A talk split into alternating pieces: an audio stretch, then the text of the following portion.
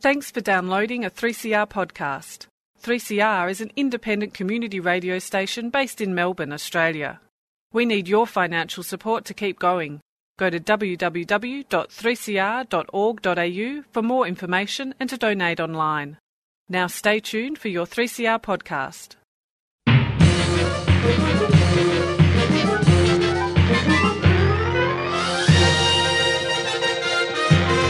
Welcome to Lost in Science for another week, where we spend the next half an hour talking all about science. And this week we have a very special show for you. Manisha is actually going to um, be on the show, and she will be talking about um, some research that's just come out on the oldest known evidence for Aboriginal settlement, which has um, in arid Australia, which has just been found in the Flinders Ranges under a rock shelter. And it's a pretty amazing story because two researchers just stumbled upon it while they were um, out looking for um, sites of importance. So, It's about 49,000 years old or something like that, isn't it? oh, don't don't spoil it. I'm just saying, it's, like it's really old. Like it's the oldest habitation in Australia. Yes, In in, arid arid, Australia. Australia. Yeah. Yep. Yep. So yeah, and what's really interesting is is what they actually found in this sh- rock shelter. Let me just say, megafauna. Anyway. Now who's spoiling things? Yeah, that was me. How about you, Chris? What do you have for us this week? Well, we've talked a bit on this this show about um, animal intelligence recently, the the clever crows and ravens and things. Yep. Um, but what about insects? Oh, yeah. I mean, we we just take them for granted that they're not very smart. No, no. Uh, well, this week we're going to look at a research that's shown bumblebees can not only learn, but they can teach. And we're going to find out what that says about insect culture. And what that says about us. Well, this is about you, yes. uh, speaking of insect culture, Stu. Well, I don't, I'm not sure why I'm anything related to insect culture, but I You're a will very social talking- guy. You are I- a social I- guy. Yeah, it's Yeah, true. yeah. Um, I will be talking about human culture and actually looking at the. Is there any science behind the idea of willpower? And, and whether or not we actually have control over our willpower, or if that's just something that we like to think that we have control over. Well, I hope that everybody has the willpower to continue listening because that is going to be pretty fascinating. On with the show.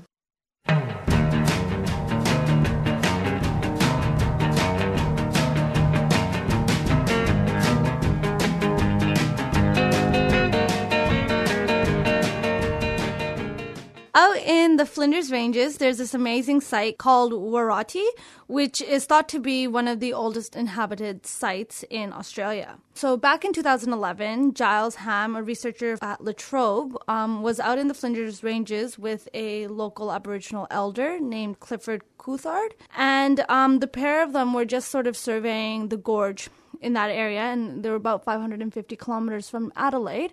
And, well, Clifford Coulthard had to do his business. And so he walked into or walked along a creek bed um, into the gorge, and um, he actually came across a spring that was surrounded by all of this rock art. And so when he, yeah, I know, and he looked up um, from the creek bed about 20 meters, and he noticed that there was this sort of rock shelter, and so he actually ended up discovering this well future excavation site because he had to go To the toilet. Yeah. So nobody nobody had seen this No, so they were they were sort of surveying the area. So this um, area is a the lands of the Adnyamathanha people, and so they had been surveying this area for a while because they knew that the ancestors of um, the communities had been living on the land for ages and ages, apparently forty nine thousand years or more, and so um, together Giles Hamm and Clifford Coulthard were working together to survey this area to find any sort of artifacts that they could, and he just happened to stumble upon this this one site.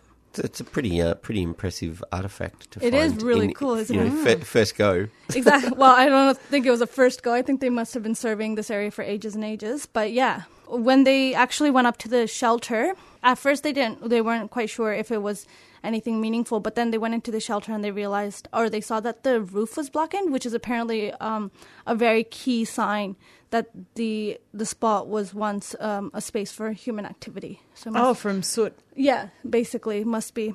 So at the time when they first found the site, they actually thought that it might just be maybe five or 10,000 years old to sort of coincide with other artifacts that they had found and other things that they had found in Flinders Ranges. But as they started excavating and researching more, they realized that the artifacts that they were finding, they were able to date it back all the way to 49,000 years ago, which is Wow. amazing. Yeah. So, So- that's what, like thirty thousand more years than they than thought they it expected. was. Exactly. Wow. Yeah. Like yeah. So um, it, to date, this this site's actually the site of the oldest excavation inhabited um site in Australia. So it's one of the first or, or the earliest um inhabited spaces that we found inland Australia.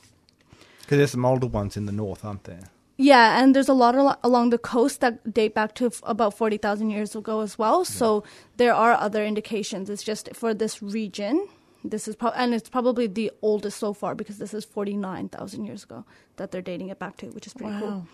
So as I mentioned, um, it's on the ancestral lands of the Adnyamathanha um, community, and they still live on the land today. And um, this particular site was thought to be occupied up until about 10,000 years ago. So Giles and Clifford's uh, team they undertook the, their first set of excavations between 2011 and 2014, and they found 4,300, so 4,300 artifacts and 200 bone fragments, which is pretty cool. So they they had a lot of indication of basically since the the rock uh, the rock shelter was on up from the the creek bed they had more indication that there was a bit of hunting or gathering and then recollecting at the at this shelter and sharing and perhaps maybe if there were if it was about food and things like that they were bringing it back and having it all together in that area the site shows the earliest evidence of bone and stone axe technology so among the um, artifacts they- Wow. yeah so among the artifacts they found things like a wallaby shin bone, a rock wallaby shin bone that may have been used as a needle, like a stitching needle. Yeah, so they have all of these different artifacts that um, previously hadn't been dated back to that far. They also found signs of the use of ochre, which is this earth pigment, and it can range in color from yellow to a browny red, like a copper. And it's um, thought to be used in ceremony, and it's still um, used in ceremony by the um, Anya Adnyamathanha people and the community there. Um, and the last really cool bit is that they found um, evidence of human interaction with megafauna. So, um, like the di- di- di- sorry diprotodon, which is basically this The giant wombat. yeah a big wombat, and also a large flightless bird. And both of these species are now extinct. So there was that first sort of um, it's Also, the, they know that they they were there at the same time. yeah, and so they Were have they like eating like diprotodon drumsticks? Probably, yeah, or something, or like Steaks. steaks or ribs or whatever, uh, whatever. Yeah, and they had like the shells of the flightless bird and things like that. So probably having Yeah, wow. eggs and steak for brekkie or something. Sounds nice, doesn't it? yeah. So Warratyi is believed to be the oldest occupied site in inland Australia, and I mentioned that um, we have other sites uh, um, along the coast, or there are other sites along the coast that have been thought to be set, um, to have been settled more than forty thousand years ago as well. Yeah. So the researchers are actually hoping that if they get more information or if they can find more evidence from this time period, they may actually be able to make the connections and the links to the like to our oldest oldest ancestors that settled um, and found Australia um, from Africa.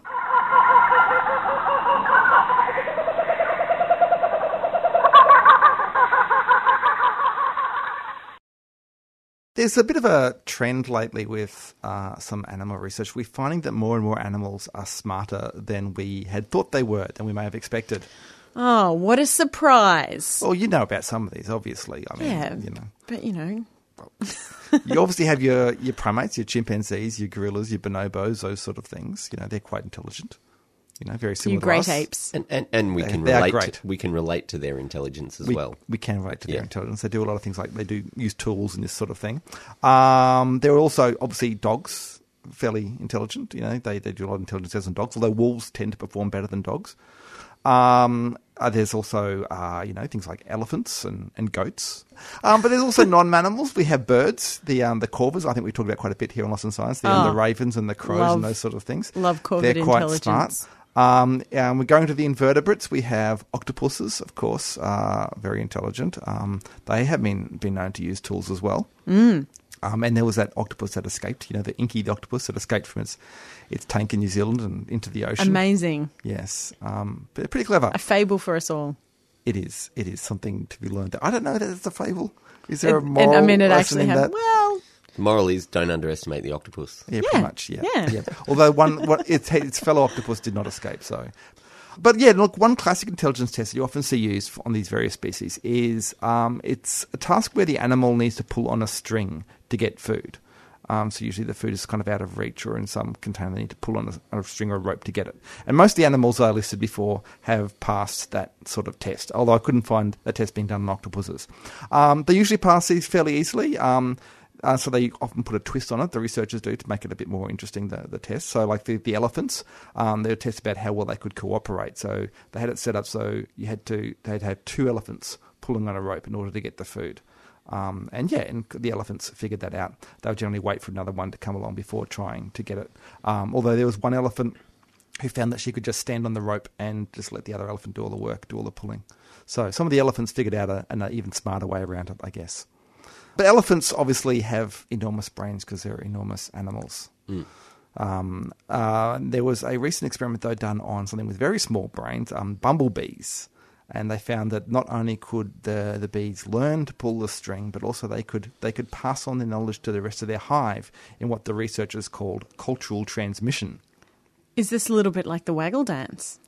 It is a bit like the waggle dance, not quite like the waggle dance, but we'll get onto that with the waggle dance as well. All right. Um, so what they did um, was they they made little artificial flowers, little plastic discs that were artificial flowers with a, a little dab of sugar water in the middle, and then these these were flowers were hidden under plexiglass, so a see through kind of thing, so the bees could see there was something there, and they had a string sticking out. So the idea was that the bees had to pull on the string to pull the flower to get to the sugar.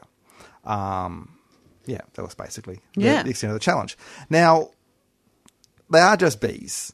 Um, so they weren't that intelligent. They generally couldn't figure it out how to do this for themselves. And I mean, normally when we think of bees' intelligence, we think of them as, you know, socially minded Yeah. creatures who have that sort of hive mind Yeah, these are individual bees. rather than being individual. Yeah. Um, so yeah, only only two out of the 110 bees in the experiment pulled the string kind of on their own without any training, without any prompting, um, and that could just have been a random accident um, because these were, as I said at the beginning, these were bumble bees. So you'd expect them to bumble their Yes, through. yes, Right. yes, yeah. I see what you did there. Yeah, yeah, Yeah. Thank you for explaining Oh, that, yeah. Stu. Yeah, yeah. Uh, uh, look, so what instead they did is they trained the bees. Like they first had the things like you know they'd have say the the flower sticking out from the from the plexiglass so that the bees could you know realize that there was something to get there. Then they would have part of the flower sticking, out, so they had to actually pull on the flower itself to pull it out, and then they'd have it completely under, and they just had to pull on the string. So they basically trained these stages to realize that they had to use this string to get the, the flower out. And they were able to be trained. The bees were able to learn this task. So it's not exactly the the problem solving. They didn't solve the problem with their own innate intelligence. They were trained to do this task, but still they did a thing of getting the the um, the string out. Um, but what was interesting is that then what happened is the scientists let, let other bees watch the trained bees doing the task, and then those observing bees were able to learn how to do it themselves just by watching. Wow. And once they knew how to do it, then they were able to demonstrate to other bees and so on and pass it on through the whole hive. Um, and this carried on even after the original bees had died themselves. So basically, carried on through generations of bees this, this new knowledge of how to get the how to get the food. So this is why they're saying it's kind of an indication of their it's sort of a hive culture, you know, that their information can be passed on, learned new new ideas can be passed on to, to other individuals. Now, like you said, um, we know that bees do communicate. They do their, their waggle dance, which is where they um, a foraging bee will come back to the hive and indicate through a complicated dance the direction of the food and the distance as well. It's pretty. It's pretty amazing. You can actually go- Google it and watch them because they just sort of like get down really low and they just shake their butts. Yeah, and the speed they do it is Yeah. terms of the um, the distance. So the, the slower they do it, the further it is away. Yeah, communication through dance. Yeah. Oh, amazing. So we know that they can transmit. We also know that uh, you know that culture and transmission isn't something that is unique to humans. I mean, there are other there's some of the other animals that talked about can do it, like primates. Um, there were the, the famous example of the monkeys in Japan that learnt to wash sweet potatoes. Uh, like one Oh, that's pretty cute. there was a story. It was called the hundredth monkey effect. They were saying it would need about hundred monkeys to do it before everyone kind of rapidly took it up. But that's not quite sure now. Mean, it seems to pass on maybe through the younger monkeys are more likely to pick it up. But there was another. My favourite example was a, a chimpanzee in Zambia. Um, for some reason, this chimpanzee just started sticking a blade of grass in her ear. Uh, no one knows why she did it, but then other chimps watched her do it, and then the whole kind of chimp colony started doing this, just sticking a blade of grass in their ear for no reason, just as a fashion statement kind of thing. It was a fad among these Zambian chimpanzees of just sticking grass in their ear. I wonder if it felt good for them. Maybe. No, no one knows really. Uh, the chimps probably do. Maybe the chimp one. Chimp one yeah, Knows. knows. Yeah, the other ones were just going, "Oh, this that's cool. That looks good. I'm going to do that." Yeah, but this is this is a bit different. This is like I said, this is insects. These are tiny, tiny brains, and and it's not like they're they're kind of their waggle dance that they've been doing for forever. This is like a new information that they've learned, and they just learn by watching each other. They clearly understand by watching another bee doing a thing, they can learn a thing. So that's that is really interesting. But what's interesting too is uh, the researchers, rather than saying that this shows really how impressive bees are, what they've said is shows that you know, we're not that impressive. That you know we think that having culture is something you need a big complicated brain, but you can just do it with little tiny bee brains, um, so that you can be dumb and pass on ideas as well. Essentially, sometimes it's just all about the uh, the buzz of a new idea.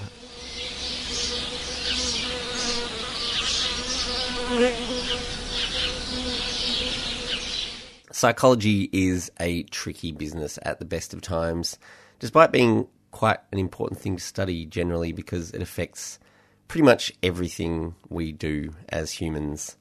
Um, one of the big problems is designing experiments because the subjects of the experiment know they're being experimented on, and often we mostly have to take their word for what they're thinking. But a big part of psychology is understanding why people behave the way they do and why some people behave in different ways to other people. Uh, and this is obviously one of the great mysteries of the human condition. Um, so there's a famous experiment by a guy called Walter Mischel, which took place in the late 60s and early 70s, which looked at the behavior of American kids who were given a choice between eating the marshmallow that was right in front of them or refusing to eat that marshmallow and they would get two marshmallows at some later point. I've heard of this one. It is is, the it is a of famous, self-control. famous, Very famous experiment. Um, so the kids who ate the first marshmallow offered were found later to have lower school performance, greater weight gain, less fulfilling jobs, and a raft of other negative correlations. So a lot of psychologists and, and pundits made a lot out of this. They made a big deal out of it and saying that, uh, you know, they assumed that it meant that kids with higher self control or stronger willpower were more bound to be successful in their lives as a result of their strong willpower and it's not that marshmallows make self-control. you, you know, stupid and fat. well, no, because I think the marshmallow was. But they only was- got one marshmallow. Oh, they've got two marshmallows. Yeah. Yeah, the- the- the marshmallows other- make you smart and thin. Yeah, well, there you go. Yeah. So uh, basically, the the main the main takeaway message was that willpower is important, and it made people behave in different ways. Um, but more recently, uh, the idea of willpower and self control has taken something of a beating in psychological research, and the concept of resisting temptation has not really got any evidence to back it up. So we don't actually go around resisting temptation as if it's just a thing, and that's not actually how our minds work. We don't have this self control, and willpower thing that we are exercising. It's not how these results have arisen. So, a study from 2011 published in the Journal of Personality and Social Psychology tracked 205 people in Germany using smartphones to ask them questions throughout the study at various times of day. Things like, how are you feeling? Are you feeling tempted by anything? Uh, you know, are you are you feeling like you're exercising your willpower at this point in time? And all these other sorts of questions to find out how they were feeling throughout their day. So what they found was that people who describe themselves as being good at resisting temptation actually reported less temptation each day over the course of the study. So then they weren't actually resisting anything because they weren't being tempted weren't by being things tempted in the by first things. place. Yeah. So the, the, the idea that is if something Yeah. you want is in front of you, then you resist it by using your willpower to resist that tempting thing. Whereas in actual fact, people just aren't tempted by things. But it sounds like it's a very subjective thing itself. Well, like whether it, you feel it tempted or possibly not. is. What they did find out, the researchers took this to mean that uh, that the people who appear to have a great deal of self control actually plan their daily routine to avoid temptations in the first place. So they're saying that they're doing this on purpose. It's not. It's not completely um, Accidental. subjective and accidental. They they they know what things m- might tempt them, and they don't go anywhere near them. Whereas other people are just like, oh, I just walked past McDonald's and I had to buy a burger, sort of thing, or whatever it might be. So some of this may obviously be due to genetic predispositions, and this is another problem with psychological studies: is we don't really know why some people like things and dislike other things. So there might be genetic factors involved in that. And you know, it's it's pretty certain that people do have cravings for different foods or different tolerances to different mm. foods and that sort of thing. Basically, it's not the only factor at play. Uh, in the study in the 70s, the Mischel study, the kids who resisted the first marshmallow actually explained when they were asked why did they resist it. They tried not to think of it as food was one of the strategies that they employed. So they thought, oh, it's I won't think of it as a marshmallow. It's not. It's not candy. It's you know something I don't want to eat. So that was one way that they resisted, or they they ignored it. They just like didn't look at it until till the time was up, and then they got their second marshmallow anyway. So they. How do you people- think you would go in that? Yeah. How do, how would I go? Yeah. Um, I'm not really a huge fan of marshmallows, so I'm not really sure. So they say you can have one marshmallow now or two later. You go, yeah, can I, can I get Mars bars instead? yeah, or- yeah, I'll just eat the one now because I don't want the two later. Yeah. well, and and that's that's you know that's an interesting thing. It's it's a it's a tricky one, but people have done similar studies using More other, desirable. other tempting um, Delicious morsels. Yeah, Dim sims. Oh, you could do it with dim oh, sims, but how long would you want to leave it before you ate the dim sim? That's True. I was thinking something savoury. I was I trying can't to think believe of. that's the first thing that came to your mind. In, interestingly, one of the things that they did find also was that when children from disadvantaged socioeconomic backgrounds were given the same test, they mostly ate the first marshmallow pretty much straight away. And more recent studies have shown that when people have uncertain futures, they're more likely to make short term decisions for short term gains. But, you know, it's, it's, uh, it's tricky to work that correlation into. a definite causal effect. Um, you can't say that they're poor because they make those decisions, and you can't necessarily say that they make those decisions because they're poor. It's very difficult to separate. One one of the things one of the things they're really saying is that that people shouldn't necessarily feel bad if they feel like they've got poor self control or they have no willpower because it's not necessarily the driving feature, even though since the 1970s people have been saying, well, if you want to lose weight, it's all up to you and your willpower and your, you know, your Yep. drive and your self, you know, self deprivation instincts or whatever. But they can't really show that that's really a thing that anyone's got. Yeah, true. And like you said, like um, inside of it, you said like psychology experiments are very tricky because people know they're being tested and all of that. And one of the things they do is use deception. You know, they'll play tricks on people. Um, so it would not be if you were doing a psychology experiment and they said you can have one marshmallow now or two later. It'd be quite reasonable to think, well, there's probably not going to be two later. They're probably lying to me, so I better eat this marshmallow now because all I'm going to get. Well, yeah. If, if you think you're being tricked, you'll eat the first marshmallow. Exactly. Pretty yeah, you eat the marshmallow that's And in get out of front of, there. you and get out of there. So one of the One one of electrocute you, which is probably what they're going to do. yeah, it always ends up with electrocution. building building on that earlier study, someone developed a new sort of experiment towards the end of the 1990s where they would uh, give people either radishes or cookies. I don't know if you've ever come across this one, and then got them to do a test that Oh, was I basically have. you basically Yes. couldn't finish the test, but people who got given the radishes. Gave up on the test a lot earlier than people who You got, given the cookies. See, Yeah. it was it one of those cruel psychology tests. Yeah, yeah. That's what I'm saying. So, yeah, so they eat came the up. cookie now, otherwise they're just going to give you radishes. they they came up with this concept of ego depletion, um, and they they said that you know that that making these decisions about you know on the on the test was was wearing out the people who were getting radishes because they were kind of not getting anything nice out of doing it anyway. Unless you really like radishes, I mean nothing against radishes; they're quite nice, but uh, not compared to chocolate chip cookies, I guess. But yeah, what they, what they basically found, or what they thought they found, was that after after having to make a number of bad decisions or you know difficult decisions that people's uh, ability to make good decisions got depleted over the course of time.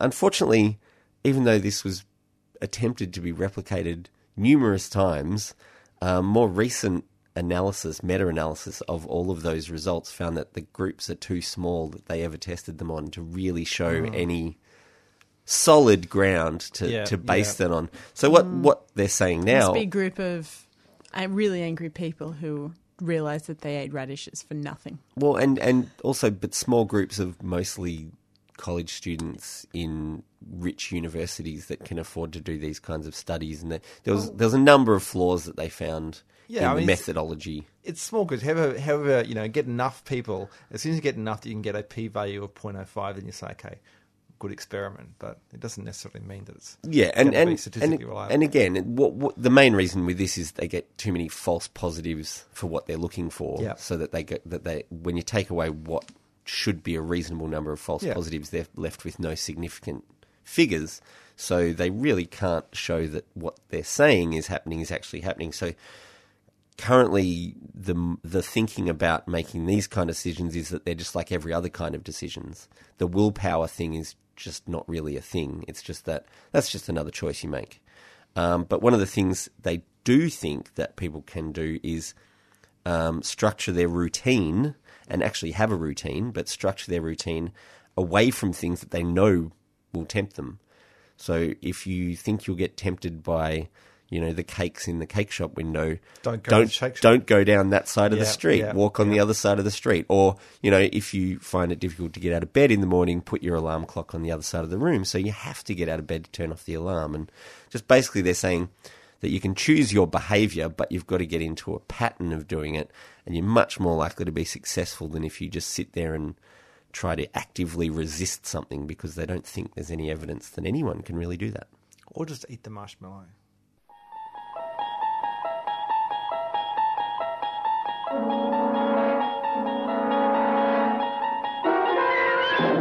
Traveling through another dimension.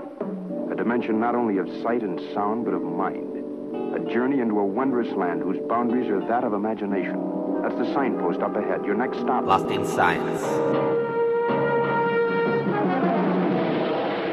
That's all we've got time for on this episode of Lost in Science. Thanks for tuning in and joining us. Lost in Science is recorded at the studios of 3CR in Melbourne and broadcast across Australia on the Community Radio Network with the financial assistance of the Community Broadcasting Foundation. If you want to talk to us, talk back to us, uh, you can get in touch. We have a Gmail account, lostinsight at gmail. Uh, you can also find us on Twitter and on the Facebook. Uh, and if that's not enough Lost in Science for you, you can always tune in again next week where the team will once again get lost in science.